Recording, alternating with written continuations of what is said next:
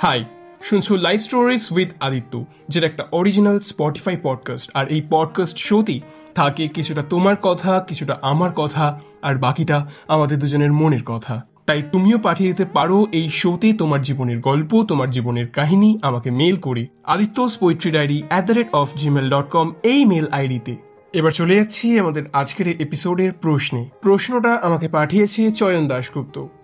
প্রশ্নটাতে লেখা রয়েছে যে, আদিত্য আমি একটা বড় সমস্যায় পড়েছি। আমার তিনজনকে খুব ভালো লাগে। আমি তিনজনকেই ভালোবেসে ফেলেছি। এবং এই তিনজন যখনই আমার আশেপাশে বা সামনে থাকে, তখন আমার মধ্যে একটা অদ্ভুত অনুভূতি কাজ করে। আমি বুঝতে পারছি না আমি কাকে নিয়ে সুখী হব, কার সাথে থাকলে বেশি আনন্দ পাবো। এরকম সময় আমার কি করা উচিত? অথচ এই তিনজনের সঙ্গেই আমার সময় কাটাতে খুব ভালো লাগে। এবং তিনজনেই নো ডাউট আমার খুব ভালো বন্ধু। আচ্ছা বোঝা গেল। বাই দ্য কংগ্রেচুলেশনস এদিকে মানুষ দু নৌকায় পা দিয়ে চলতে পারে না, তোমার তো তিনটে নৌকা হয়ে গেল। জোকস পার্ট সরি যদি এই কথাটা হার্ড করে থাকে বাট এটাই বাস্তব।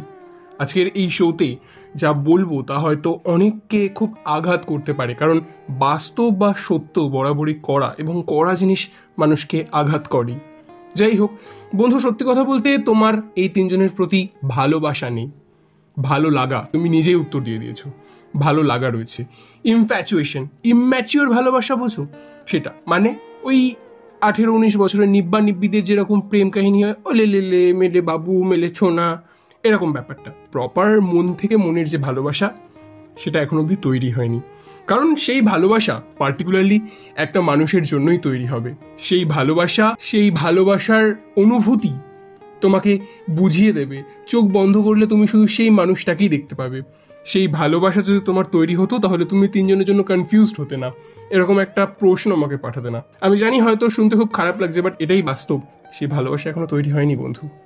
এখনও সময় নাও।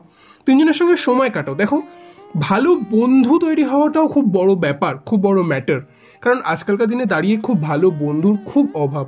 তাই আগে ভালো বন্ধু বানাও, সেখান থেকে আরও বেশি সময় কাটাও, তারপরে যার সঙ্গে সব থেকে বেশি সময় কাটাতে ভালো লাগবে বা যে দুজন ধরো সরে গেল, বুঝবে তারা প্রকৃত ভালোবাসার মানুষ ছিল না বা তাদের প্রতি তোমার ভালোবাসাটা প্রকৃত ভালোবাসা ছিল না? সেই ভালোবাসাটা দুদিনের ভালোবাসা ছিল, দুদিনের অনুভূতি ছিল, আবেগের ভেলায় ভেসে যাওয়া ছিল।